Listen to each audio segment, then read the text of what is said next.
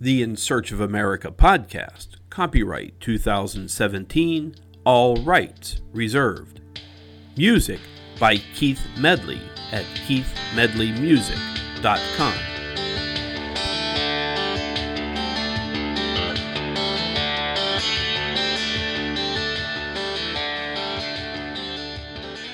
December 23rd, 2016.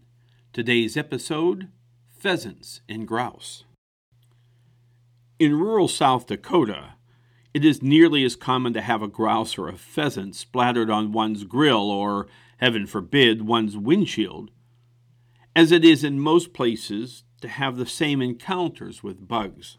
The grouse and pheasant in South Dakota, which by the way are the only ones that I can speak about with any authority, seem to be, shall we say, somewhat dim witted. Now, I don't say this with an air of condescension, but rather a fact deduced by many opportunities to study them in the wild. And when I say that I study them in the wild, I don't mean that I actually go out and sit under trees and sit in fields with binoculars and notebooks and other paraphernalia and watch these birds endlessly day after day. But rather, it is my observations as I'm driving the highways and byways of South Dakota and seeing the pheasants and the grouse in the fields and especially on the sides of the road. Now, my most recent and probably most informative observation is from a grouse that I, shall we say, came in contact with a few days ago while I was driving north on South Dakota Highway 63, and I was traveling at about 72 miles an hour and I saw ahead of me, probably about 60 yards, 70 yards, a grouse that entered the highway from the left side and decided to casually walk across to the right side. He took one step and then one step and one step, and meanwhile, traveling at 72 miles an hour, I began to close in on his position quite rapidly. Now, as I got even closer, I thought surely he's either going to turn around or take flight but in both assumptions, I was completely incorrect. Now, as I got closer, I thought, okay, I have a decision to make. I cannot slow down. I cannot swerve to miss this bird.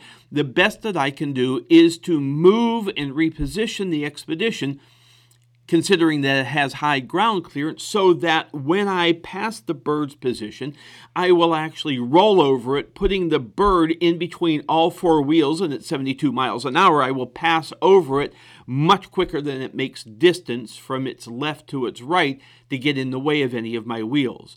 But sure enough, as I got just to the bird's position, within a few feet of the bird's position, the bird decided to take flight. Now, at this speed that I'm traveling versus the speed that the grouse is not traveling, it was unlikely that it was going to get altitude to clear the Expedition in time. And sure enough, that assumption on my part was proven to be right. Almost as soon as the grouse took flight, there was a very loud thump, which was the sound of the grouse making contact like a cannonball being fired from a cannon into my grill. And somehow, once it made contact with the grill, it, or momentum, I should say, took it around to the right side of my vehicle and then off to the side of the road, where it laid motionless, presumably dead. I wanted to stop, I wanted to go back and look, but I couldn't because there were two vehicles behind me, which is almost unheard of in rural South Dakota. For the pheasants, however, they tend to remain on the edge of the road in large groups and then perform one of two acts. Either they take off running across the path of the approaching vehicle in mass, not just one, but several, like lemmings to the sea, or they remain hidden just off the road's edge, generally in the tall grass where they are obscured. Then they take off in flight, again in mass, but this time they gain just enough altitude to be in line with the windshield of the passing vehicle. Again, keep in mind the previous analogy of a cannonball being fired from a cannon.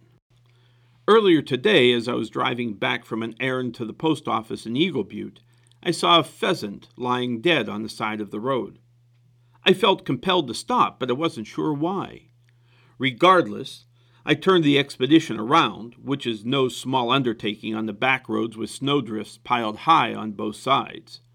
Now facing the opposite direction, I returned to where the dead pheasant laid. When I picked it up to move it, it was obvious that it had just been killed. Its body was still limp from lack of rigor mortis or even the freezing temperatures having set in. But as I held this bird, this lifeless body in my hands, I was struck by the overwhelming beauty. The colors and the iridescent qualities of some of these colors, and just the overall beauty of this creature. And I knew then that I wanted to photograph, I needed to photograph these colors, these details, this beauty of pure nature and try to preserve that aspect of it at least for immortality.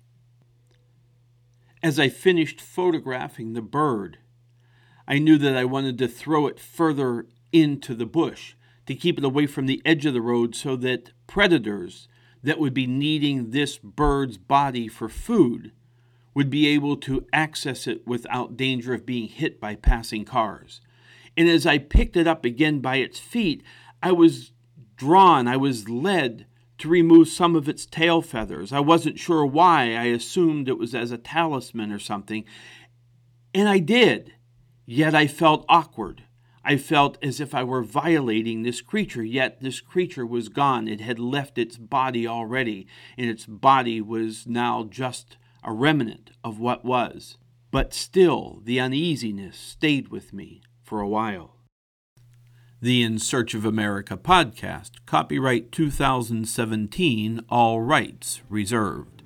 Music by Keith Medley at keithmedleymusic.com.